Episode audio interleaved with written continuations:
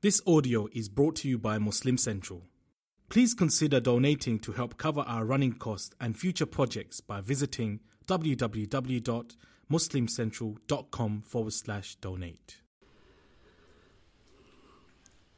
أعوذ بالله من الشيطان الرجيم لقد كان في قصصهم عبرة لأولي الألباب ما كان حديثا يفترى ولكن تصديق الذي بين يديه وتفصيل كل شيء وهدى ورحمة لقوم يؤمنون. رب اشرح لي صدري ويسر لي أمري واحلل عقدة من لساني يفقه قولي فالحمد لله والصلاة والسلام على رسول الله وعلى آله وصحبه أجمعين. Amma ba'd, once again, everyone, Assalamu alaikum wa rahmatullahi ta'ala wa barakatuh. I'm going to try to talk about the uh, the first phrase and the conclusion of the first phrase from the final ayah of Surah Yusuf. So the emphasis today will be on the phrase li ulil albab.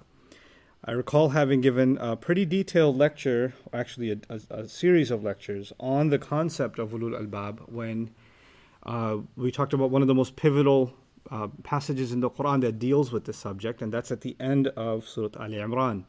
Uh, in the ayah that starts with the ayah إن في خلق السماوات والأرض واختلاف الليل والنهار لآيات لأولي الألباب It's a pretty powerful notion in the Quran, this phrase that I'm going to translate for you in a bit, but the, the Prophet himself وسلم, had a very close relationship with that particular passage.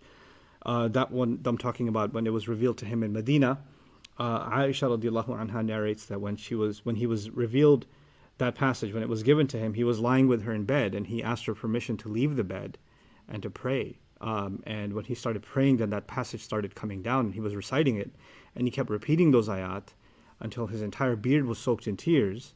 Uh, and then when he went to sajda, there was a puddle where he made sajda. And he wouldn't get up from sajda until Bilal came and it was getting late for Fajr to actually get him up to lead the prayer. Um, and he, you know, he was so overwhelmed by those ayat that began with "Inna fi khalqis samawati wal ard." So I think for those of you that are interested in the subject, I think it would be worth a look because I don't think I'll be going into that direction uh, here. I'll be talking about some other things, some recap from what I've talked about with al-bab before, but some other things that were not talked about previously will be brought up here. So uh, the first thing I want to do is just kind of give you a rough translation for people of pure minds, uh, for, for people of sound minds, meaning in their in their in their narrative, in their story, there's a profound lesson for the people of or the possessors of sound minds. That's a common translation, or you know, pure minds uh, would be a common translation. But I wanted to dig into the etymology, the origin of this word, and kind of show you where it comes from, uh, because it's obviously different from the word aql which means intellect. Uh, the Quran uses a number of words for the intellect, uh, and they highlight different things. So, aql highlights restraint. Um, Allah says, uh, ulin nuha for people of intellect, people of prevention. So, highlights the feature of the intellect that it prevents you from stupidity, prevents you from doing evil, pre- prevents you from being controlled by your emotions. When you have, a, when you're a person of intellect, you control your emotions. Your emotions don't control you, right? So that's ulin nuha. Um, and then he says, هل في ذلك قسم لذي حجر حجر meaning a boulder, a rock. People that have a steady way of thinking. Their thoughts aren't turbulent and they aren't going all over the place.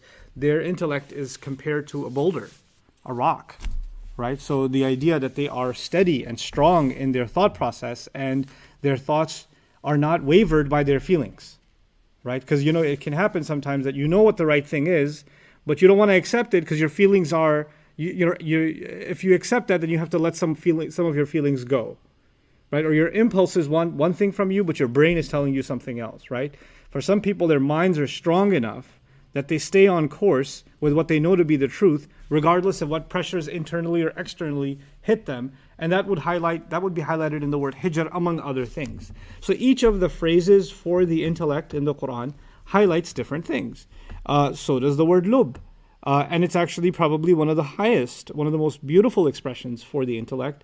And it's kind of like the most special term for the intellect. Like it's not everybody can have lub, you know, as, as we will see. So let's first go into the origin of the word lub and the plural of it that's being used here, albab, possessors of albab. Lubul jawzi wal lawz wa nahwuhuma ma fi jawfihi. The lub of the heart or the lub of an even an almond is what is all the way inside it, what's in the depth of something or the inside of something, the center of something. وكذلك لب كل شيء من الثمار داخله الذي يؤكل ويطرح خارجه. Um, and so the lub of any kind of fruit in Arabic, it's the inside of a fruit, the part that's eaten is called the lub of it, and the peel and the stuff that's thrown away, the you know the fibers and the other stuff that's kind of thrown tossed out that's not eatable or edible rather, that's not part of the lub. So the the the, the juicy part is the lub, the inside of it, and the most important part of it, what gives it its value, that would be the lub. Uh, ولباب القمح ونحوه كغراب دقيقه الخالص and the, the lubab, same origin, of wheat is what is the most fine inside of it, the pure element of it. Uh, واللبة وسط الصدر والمنحر and labba is also used for the center of the chest or the throat, the neck over here, like the, where the jugular is, right? So the center, the idea of something central, something pivotal, something most important keeps coming up over and over, right? Like without it, the thing isn't what it was. The, uh, from an abstract point of view, you can say the essence of something, the, the, the core of something, the essence of something. That would be the word lub, the lub of it, right? Actually, in, uh, in speech, you can say lubul kalam, like what's the essence of your speech? You talked for an hour, but what's the fundamental point?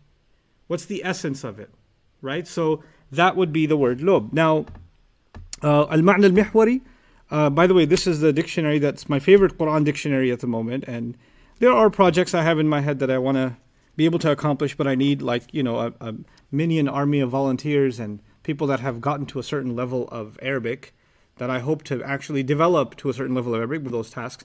And one of those tasks is actually to uh, juice this trans- this dictionary of the Quran, and I'll explain what juicing means to my Arabic students eventually. How do you juice a book, and then make it available for the public, like a, a, a really well documented dictionary of the Quran that is taken from multiple sources and gets to the lub of each meaning, the essence of each meaning, because the etymology studies from different dictionaries can become pretty cumbersome and it can be streamlined and it can really help people that are trying to study the Quran in a in, you know in a more efficient way and, and deep way.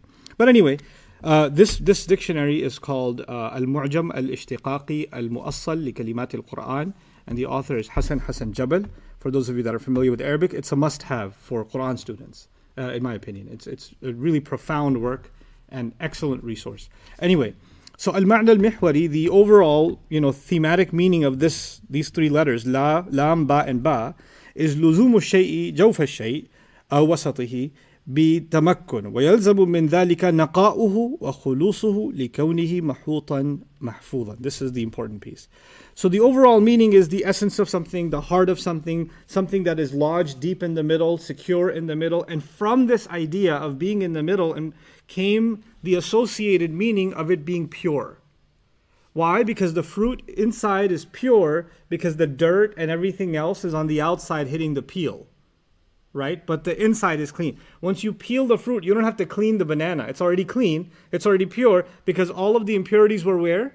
on the outside. Now, some in the fruits where you don't peel it, like a grape, you don't peel the grape. I mean, if you would, please send me a video. Uh, but you don't peel a grape, you have to wash those fruits. You have to wash a strawberry, right? But you don't wash an orange, you just peel it and eat it because the inside of it is already pure. So the idea from it that developed as a figurative idea in language was that the lub of something is the most pure part of it. Not just the internal part of it, but the most pure part of it. It's also interesting that the inside of something usually tends to be the soft part of it, and the outside tends to be the hard shell. Right? It's easy to think of in terms of fruit, or even the middle of the chest. The heart is a soft, you know, the uh, you know organ surrounded by the hard shell of the rib cage, right, and surrounded by the hard chest, the chest cavity, the bones. So the inside of it is the most pure part of it, and the inside of it is the soft part of it. Those two kind of ideas are they, they emanate from the theme of this word. So, why is that important? Because actually, in Arabic, the old Arabs started calling a person lub. So, lub is the word, but from it they came up with a, an, you know, an adjective for a person. So they say, كما وصف الشخص بأنه لب They would describe a person as a lab بالفتح with a فتحة إذا كان لطيفا قريبا من الناس if if this person was very gentle and close to people, like soft in their in the way they in their demeanor, then they would call this person a lub. Like he's so nice, he's so sweet, like the inside of a fruit, kind of thing, right? So that that became a term to describe a person. ومن هذا اللبلبة الرقة على الولد, and from it came the word lablaba, which actually means to show gentleness to a child, to show love to a child, because we're we're our softest to a baby, right? or to, uh, to a small child. وَلَبْلَبَتْ الشَّاةُ عَلَى وَلَدِهَا And they say that the sheep was, uh, you know, doing lablaba to her baby when لَحِسَتْهُ وَأَشْبَلَتْ عَلَيْهِ when, when, you know, that you see animals that lick their babies and then they're kind of cuddling them and licking them. That act is called lablaba, meaning it's being very soft and gentle with the baby. So the point of that reading was to kind of give you the etymological, the, the origin of this word has to do with the core of something, the most pure part of something, and the softness or gentle part of something, right? Those three things. What that means then, what does that mean for how this word started getting used for the intellect? Because we started this conversation with Quran, with Quran has different words for the intellect, right? Here's what Imam uh, Raghib al-Isfahani, who's got another remarkable dictionary of the Quran, uh, Mufradat Gharib al-Quran. Uh, those of you who don't read Arabic and can read Urdu, um, it's actually been translated into Urdu also. So it's available. It's called Mufradat al-Quran in, in Urdu. Anyway, so this dictionary, wa aslu اللب الخالص من الشيء ثم أطلق على ما زكى من العقل. Now listen to this carefully. The essence of lub is the pure part of something. We already read that. We see where that came from, the inside of the fruit. ثم أطلق على زكاة من على ما زكاة من العقل. Then it started getting used for the what is the sound or the most pure thought process a person can have. An uncorrupted, unfiltered mind is a, a person that has lub. Their thoughts are not corrupted by misinformation. Their thoughts are not corrupted by bias or anger. Their thoughts are not corrupted by misguidances. Their thoughts are not corrupted by, you know, isms, right? Tribalism or nationalism or whatever other ism has not corrupted their thought process. So when the when the mind can function without those corruptions, then that mind is said to be a lub. This person possesses a lub. They have an uncorrupted, unbiased, pure mind. That's how the word starts. It's also interesting that the, the, the skull is a hard cavity, right? And then the squishy thing inside is the brain, right? And they've been able to keep what's inside decontaminated from what's outside, right? So it's an interesting kind of uh, uh, extension of that idea. فَكُلُّ لُبٍّ عَقْلٌ وَلَيْسَ كُلُّ عَقْلٍ لُبًّا And every intellect, um, every lub, every pure mind is definitely an, an intellect, but not every intellect can be lub. Not every intellect is pure, is it? Right? Not every mind is pure. But every pure mind is definitely a mind, is a sound mind.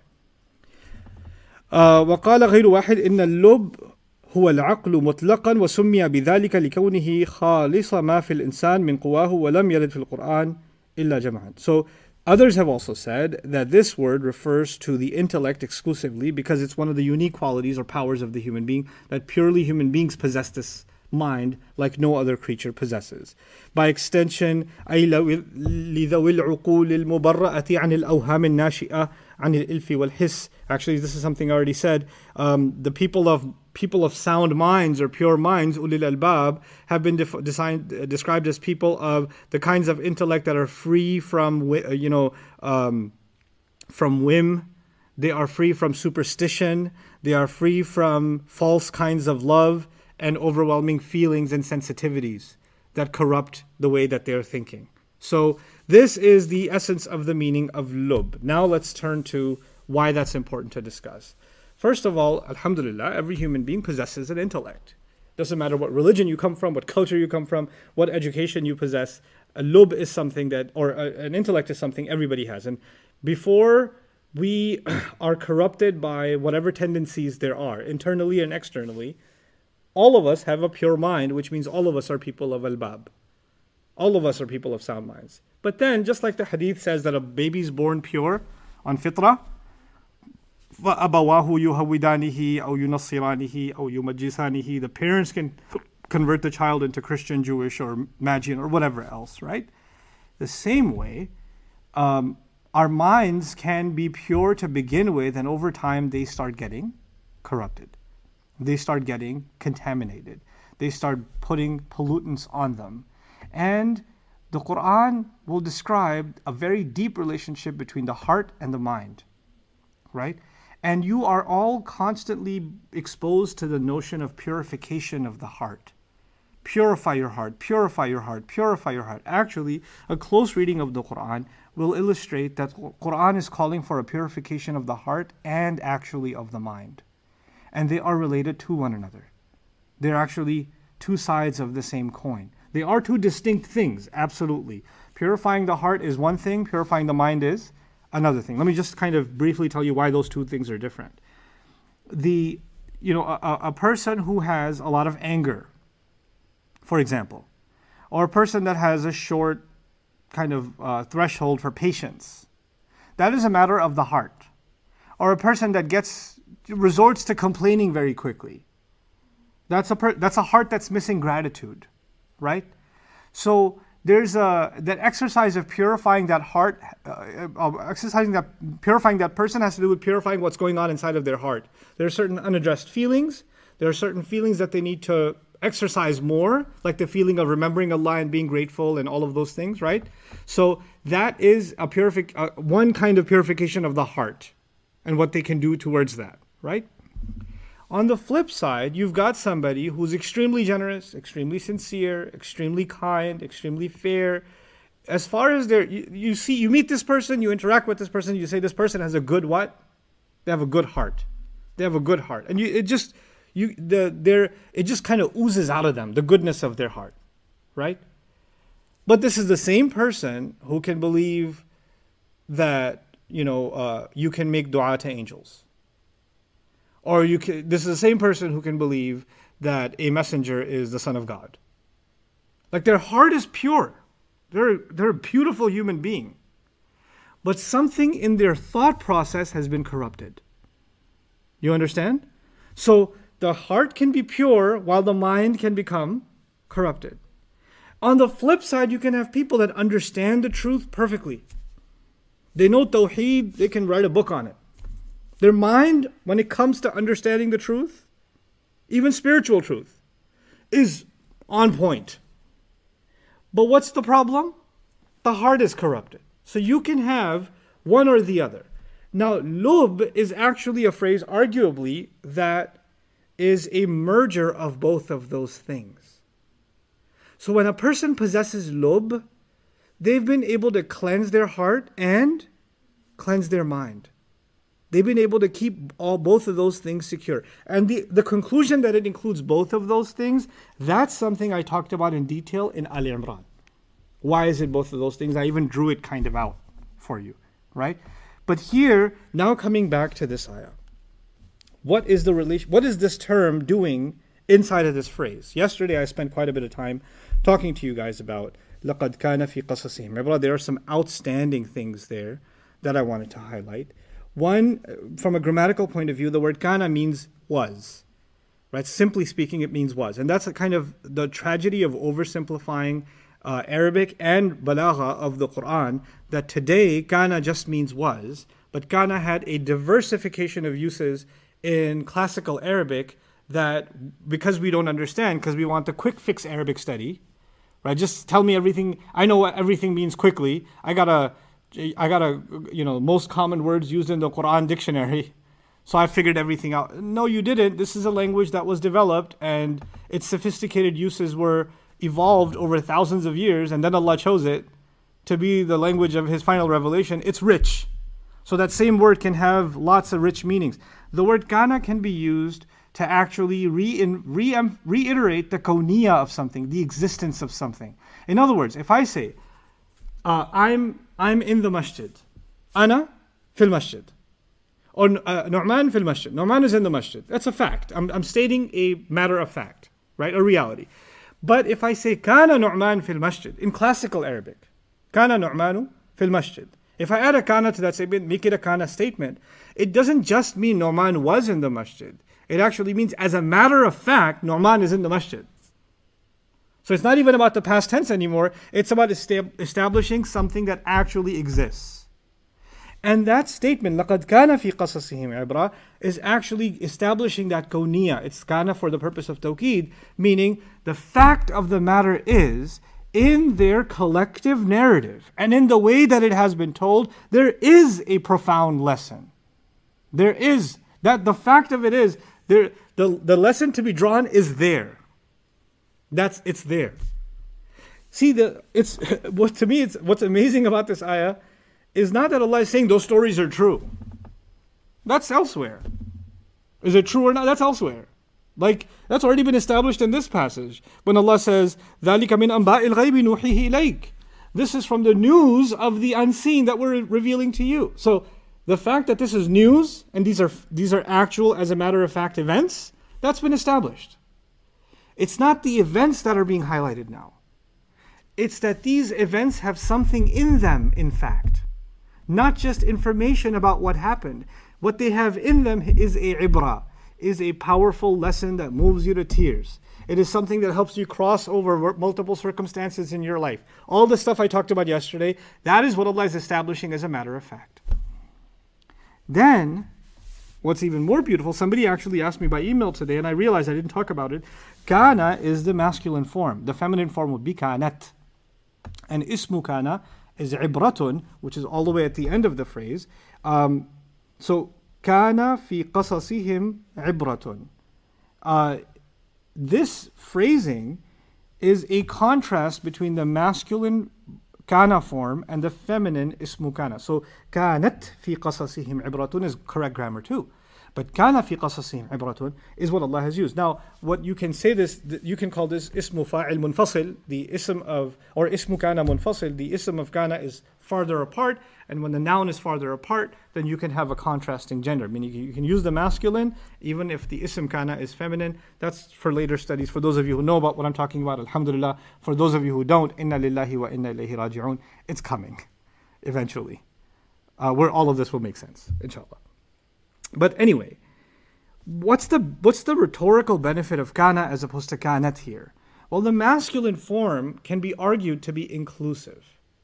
In other words, their story has ibra in it. It has a profound lesson that will help you deal with things in life in it. But that's not all it has. That's definitely in it. A lesson is definitely in their narrative. But guidance is also in their narrative. Warning is also in their narrative. Miracles are also in their narrative. Proof of the truth of the Quran is also in their narrative. Right? So there are other things in their narrative, not just ibra. It's not reduced to ibrah. And there's an implication as if ibrah is the starting point, like it's one of the fundamentals, and beyond that, you'll see other things. You'll see some incredible things in their story. Like, you know, when we were studying their story, we learned some profound things about how the Quran interacts with the biblical account. We, we discovered things about that. That's not part of ibrah necessarily. But it's certainly something I consider mu'jiz in the Quran, something miraculous in the Quran, something humbling in the Quran, right? So there is, but what is what is Allah doing in this ayah? He's doing something so beautiful. He's letting you and me know that the first thing I want your focus on is what is a lesson for you personally. That's that's the the core. Because the word ibra makes it a personally drawn lesson for you and me individually. This surah is speaking to me, it's, it's speaking to you. The closest to this ayah in the beginning of the surah is لقد كان في يوسف وإخوته آيات للسائلين. In Yusuf and his brother, brothers, there are ayat, there are signs for those who ask. Right? Now let's compare. There he said signs, here he said ibra. And there's a beautiful imagery that I want to quickly highlight. Signs are what you see that help you go on your way. So the sign is telling you which way to go, right? Signs point you in the right direction. That's the purpose of a sign, a marking. And ibra is the verb or the, the word for crossing over to reach your destination. Do you see a relationship? Allah says in the story there are signs that point you in the right direction. And now Allah says in the story altogether, just like the story reached crossed over to a conclusion, in each of those signs there's a way by which you don't just you're not just headed towards the right direction, it'll lead you to a good conclusion. The ayah is the starting point, the ibrah is the conclusion. So it's kind of and, and one came in the starting point of the surah and the other came at the conclusion of the surah. It's also remarkable that now we talk about, in the beginning, Allah said there are ayat for who? For people who ask questions, right?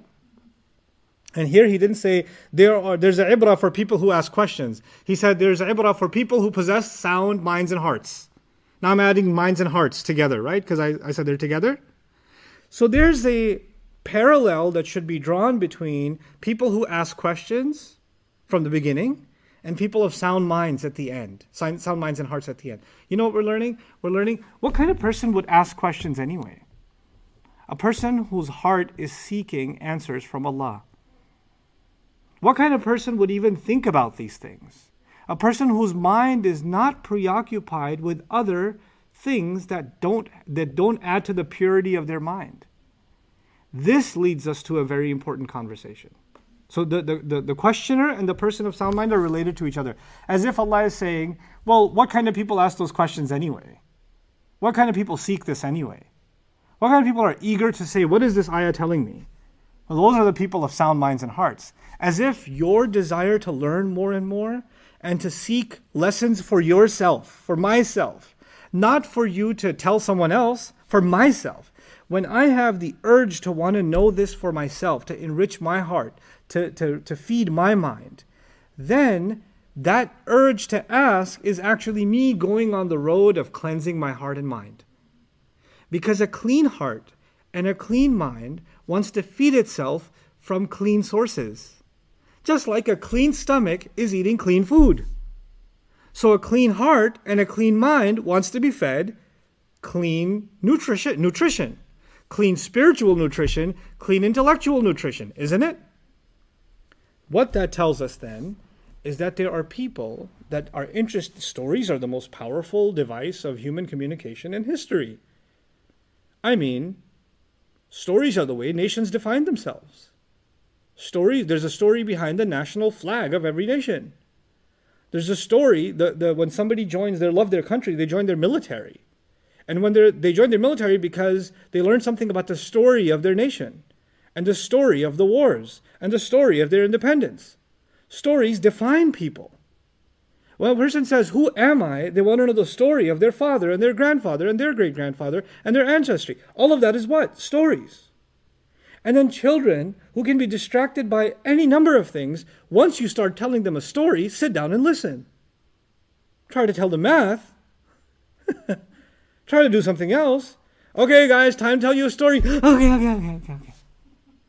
What is it about stories that draws the human mind and the heart and compels it? What is every movie? What is every TV show? Right? What are, what are the short films that you watch? And what do the news do nowadays to keep you engaged? They present it in the form of a story. They present it in the form of a short film. They even call it a news story, right? A breaking story. That's what they call it now. Why? Because that is Allah designed the story to capture the heart and mind of the human being. It's a unique form of communication. Now, of course, stories are used in the Quran, but that's not the only stories we're exposed to, are there? You know, you know what, what I'm trying to get at? We, our hearts and minds are in a battle to find the stories that will feed them purity, as opposed to being exposed to stories that will feed them corruption. And just like I cannot consume healthy food and poison and think, well, the healthy food will weed out or undo the effects of the poison, so it's okay. I'll be fine because I ate a banana. So I can eat all the junk, but I'm okay because I also ate a banana. All right, you know, it doesn't work that way, does it? The same way when you are exposing your heart and your mind to content. Let's just call it what it is nowadays. Let's use words that we understand today. When you expose it to content that is not these qasas, that does not give you ibrah, it takes you in a different direction. Think about what that does to your heart for a moment. And this is not me saying movies are haram, cartoons are haram, video games are haram, Instagram is haram, Snapchat is haram, Facebook is, we're on Facebook. Facebook is haram, YouTube is haram, the internet's haram. I remember this one guy giving a lecture. I was in Florida one time and he was giving a lecture. It was a youth night. and A bunch of youth were spending the night in the masjid. And he's like, I'm here to tell you that YouTube is absolutely haram. And it was pretty cool because somebody was recording him and uploading it on YouTube. This is the irony of it. It's just funny. And I had to speak after the guy, but I couldn't stop laughing. Like it was just it was bad. I had to go like somewhere private so nobody sees me like chuckling. But but the point is this. When you're watching when you're when you're exposed to certain kinds of let's just say a TV show, right? And that TV show, especially for younger minds, they're exposed to something that says that shows that there's you know there's cartoons in which the, the, the child is always right and the parents are always wrong. Right? Or they're exposed to this idea that you know you you have to prove yourself by defeating someone constantly. You're constantly in contest with someone else. Or you're exposed to the idea that the angrier you get the more powerful you become the angrier you get, your superpowers enhance, like the Hulk or something, right? You know, so anger is a glorified, like uh, thing, right? Or you get this idea that villains or evil supervillains, for example, are usually ones that want some kind of galactic order and they want everything under their control. So any entity that wants control from above or lays its law down, and those entities usually speak about, uh, uh, you know, harmony and justice and honor and, you know, getting rid of chaos. Those are all evil entities, and human beings have to fight for their freedom against these oppressive higher powers. Certain ideas are being embedded inside your mind. The idea that any higher power is evil, any authority is evil, right? Because it's it takes away from your freedom. Freedom is glorified anger is glorified. You know, uh, uh, you know, uh, proving yourself to others is the most important thing. Not even to yourself, to others is the most important thing. Values, it's not just what you're watching, there's a value system behind it, right? And it's now starting to affect the way you think about yourself and the way you think about others. Isn't it true, those of you that, you know, your, your, kid, your kids and yourselves, you watch TV shows and whatever else. And pretty soon, some of the phrases and things that those characters say, you start saying them. You start emulating some of their speech. They become part of your vernacular, you know, and they, they become part of your speech. Similarly, there's a lot of, you know, uh, kids programming especially that is so immersive now.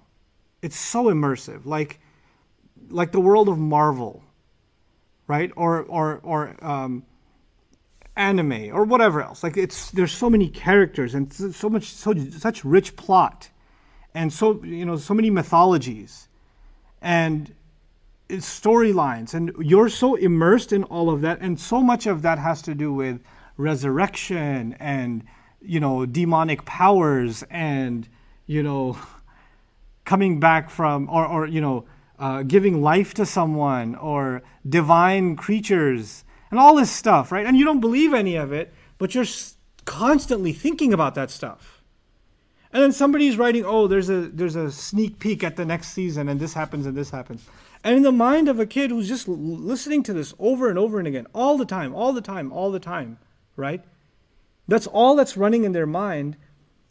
They, any chance they have to have a conversation, they'll talk about that. Their, their mind is actually not free to stop and look at the sky and think about what Allah just did up there. Or to look at a tree and think about the seed that Allah turned into that tree. That's no longer incredible, but the new episode that's coming out is incredible. So, what overexposure to fluff media, this content, those stories, what overexposure to that has done is it's made us wowed by what doesn't exist it, it's we're in, we live in the world of wow of the imaginary and what is in front of our eyes the reality in front of our eyes is actually something we don't want to because it's too boring. You know? Like a kid can say, My phone's my life. Don't take my phone. It's my life. Yeesh. No, your life is your life.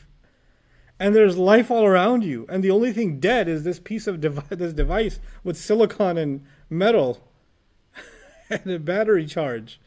That doesn't have life. That's not life. But we, we're caught up in it. We're, we're caught up in on these screens, and it's keep the whole point of this is it's keeping us from being people of sound hearts and minds because our hearts and our minds are preoccupied with stuff. And it's not just about those of you that are addicted to watching TV shows. You can get addicted to watching the news, man.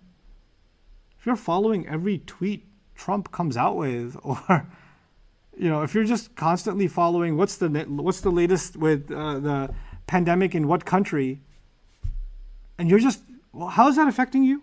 There's sometimes you should keep up and know. But if every five minutes you're checking, checking, checking, oh this happened, oh this happened, oh this happened, and then some of you are really interested. You you guys follow like social media accounts of terrible news, like ex- exploits. Oh, this child got murdered over here, or this serial killer did this over here, or this, you know, this guy ran over this, you know, w- with a bus. He ran over these people, and look at what this cashier did, and you're like, oh, oh, oh, and you're just constantly watching that stuff and then sharing it with other people and saying, oh my god, right? You, what is your heart filled with? That, like, did you need to discover that human beings have evil tendencies? Or that people can be stupid? Did you need to expose yourself to that? You haven't had enough of that in your life? But you, we, we, we are drawn, we're naturally drawn to stories anyway. But now we're drawn to stories that have nothing behind them. And if they do have something behind them, it's, a, it's an evil value. It's a value that's taking us in a different, in, a, in the wrong direction. And there are some things that have good value too can't discount that, right? But if we don't, you know, if, if we don't uh, provide ourselves some degree of censorship, some degree of prevention, ourselves, because the fact of it is, now we live in an age where the idea of censorship is dead. What used to be is you couldn't see some things on TV. What used to be is if you don't want to watch that kind of movie, don't buy the DVD don't buy the VHS tape. If you don't want certain words to be heard, then don't watch a movie rated this, that, or the other. But we live in an age where everything is searchable, everything is visible, there is no censorship. No matter how many barriers to entry you put in place, everything is the worst of it is accessible. The best of it is accessible, and they're all accessible on the same platform. The same platform Facebook we're using now can be used to spread something about the word of Allah, and the same thing can be used to spread the ugliest forms of filth. It can be, and it is being used predominantly for that purpose. The, so the, the, the notion of censorship coming from an outside source is dead. The only censorship now is what? You keep the shell on the outside of the fruit, and you let the fruit on the inside keep it from being rot, from rotting. You have to become a person of what? Lub. But if you don't become a person of Lub, then the lessons to be drawn in the, story, in the story of all the prophets, that which will move you to tears, shall not happen for you because you're not a person of Lub. And you'll look at the same story and it will do nothing for you.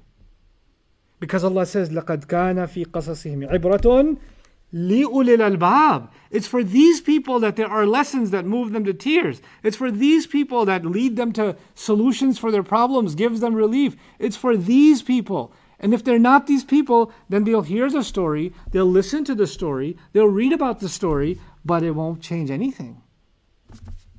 Because the, the, they, let, they let the mind and the heart be contaminated. This is not something I can do for you or you can do for me. We've got to engage in this exercise for ourselves. We've got to go into a detox. That's what this is a spiritual and an intellectual detox. What did Allah say about the Quran? When the Prophet ﷺ was given the Quran, he said, Yatlu alayhim ayatihi wa yuzakihim. He reads the ayat onto them, and by way of the ayat, he purifies them. We're in a battle. And the battle is, you see, the one way I thought about it when I used to teach the story of Adam alayhi salam and Iblis that's worthy of reminding myself of here. there is never a silent moment for your mind. Whether you're, there's noise outside or not, whether you're watching something or not, your mind is constantly spinning. Your mind, in my mind, are constantly engrossed in some thought or another, good or bad. But the engine doesn't turn off. The engine's constantly running. And your heart has an ear. Not this ear, but your heart has its own ears and its own eyes. You understand? And those ears and eyes are constantly running. They're constantly running. And whenever you're not exposing them to something good, then shaitan, without any effort from you, will constantly expose them to something bad. You don't even have to put the work in to have bad thoughts because they don't even have to come from you. And shaitan is constantly doing whisper, uh, whispers, الَّذِي يُوَسْوِسُ فِي صُدُورِ So there's no such thing as I'm doing nothing. Because when you're doing nothing, shaitan's active. So the, the point is, the, the reason I'm bringing that up is inside this lub, there's a constant effort from the devil to get through the peel and get to the fruit and poison it. Get to this inside and poison it. And the way he can poison it is by exposing his thoughts his whispers to it over and over and over again. And our job, he will do that. If you're passive, he's doing it anyway. You, the only remedy for that is we actively have to remember Allah. Actively remembering Allah detoxes the heart from the whisper of shaitan detoxes the mind from bad thoughts, detoxes the mind so it's capable of contemplation. Detox, it, it, it's capable of asking the right kinds of questions. We want to get to a point where we're not asking, when is the next episode coming out? We want to get to the point where we're asking the question, when are we going to get to the next ayah? When am I going to learn about that ayah? Like the longing is for the good. The heart has now developed a new kind of longing, right? And that's a profound transformation inside of a person. Whether the world outside experiences a revolution or not, governmental systems change or not, the economy changes or not, the pandemic changes or not, the economic crisis changes or not, there's a crisis inside my lub, inside my aql. That crisis is being fought. And there's the, the, the world may not be becoming a better place, but the world inside me is becoming a better place. That's li'ulil albab. And Allah says, I can get you there by way of these stories. First, learn to ask the questions. لقد كان في قصصهم عبرة لأولي الألباب. All of us can become that. Then the other observation, and we conclude with, with that, with, uh, with the phrase لأولي الألباب. As if Allah is saying, that people that do have sound minds, people that are asking the right questions, people that are seeking answers from Allah, these stories are meant for you. I gave these and I put all of these treasures here. The title of today's lecture, I was thinking, how am I going to title this? There's loaded stuff. I titled it, Who Will Discover the Treasure? Right? And it's additionally, who is it meant for? There are some people that Allah has uniquely positioned to be able to think like this. Uniquely positioned that Allah didn't expose them to the corruption of the mind and the heart as opposed to others. They had less of a challenge. Uniquely positioned that they were able to learn like others weren't able to learn. Those people actually have a responsibility to themselves and to others around them. That they must engage in this inquiry and they must draw from this and then give it what did Yusuf salam do with the gift he was given? He's a person of Lub. And he's surrounded by hocus pocus in ancient Egypt. He doesn't just interpret a dream with the gift he's given, he then helps society with it. It was meant for him. The skill, and Allah created that dream in the mind of the king, meant for Yusuf so he can save Egypt from starvation. Yes? Well, the point I'm trying to make is Allah has given these stories and the, these accounts and the lesson to be drawn for them for people of sound minds. In other words, it's there for you so you can put yourself to work. You have work to do. You're, you think you were given this incredible gift of a sound mind just for you? Just for you? You think when a light turns on, because this is described as a lamp, when a light turns on, it's, it only affects the lamp? when a light turns on, the lamp affects the entire room, doesn't it? What's the point of a lamp that turns on and it's covered up? That is, might, as well, might as well be off. You have a job to do. You have the light to share with others. You have to help them see. I have to help them see what maybe they were looking for and they didn't find yet. And maybe they have a sound heart, but their mind is looking in the wrong direction. Or maybe they have a sound mind, but their heart needed some help and they needed to hear something that will help their heart.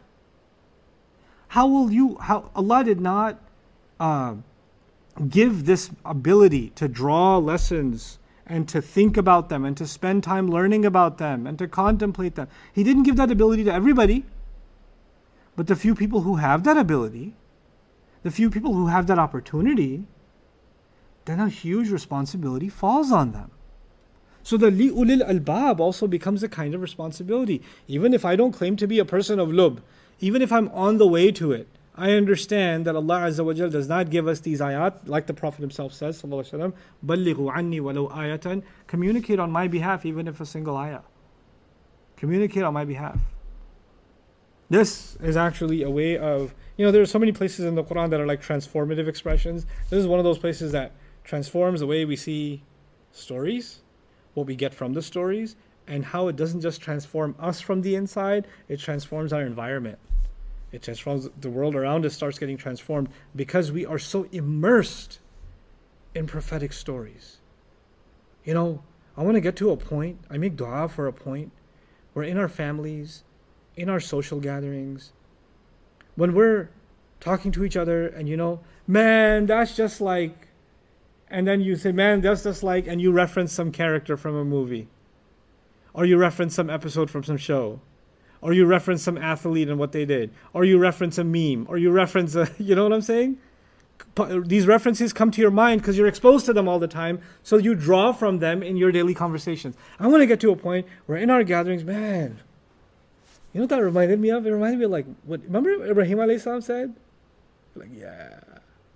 That was awesome. Now let's keep eating our shawarma. Right hand. And you're just talking and you're like, bro, the other day I was thinking we were playing basketball and we finished and I was really tired. Remember? And we got lost and our phones died and we know where GPS was. And I was like, how is Musa alayhi going through the desert, man?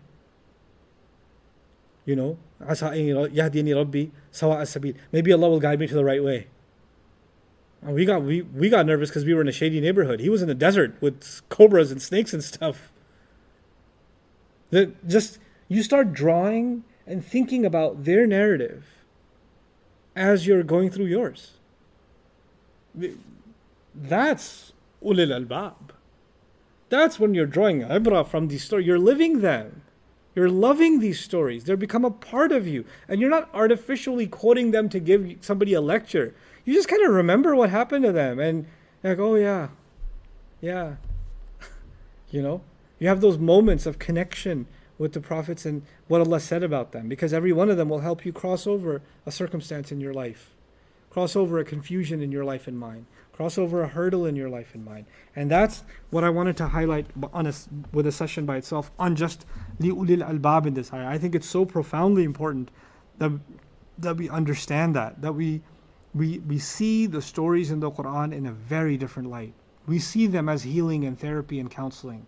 We see them as a living text, not just a story told about ancient times. And when we do that, perhaps through that, our relationship with prophets, our relationship with revelation, and ex- really at, at the end of the day, our relationship with Allah completely transforms.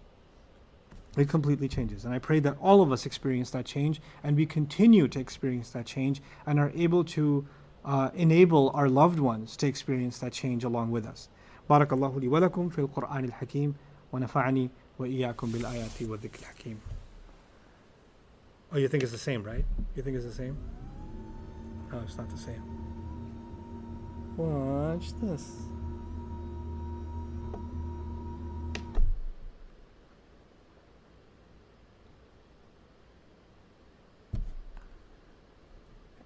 Ended already? What are you doing?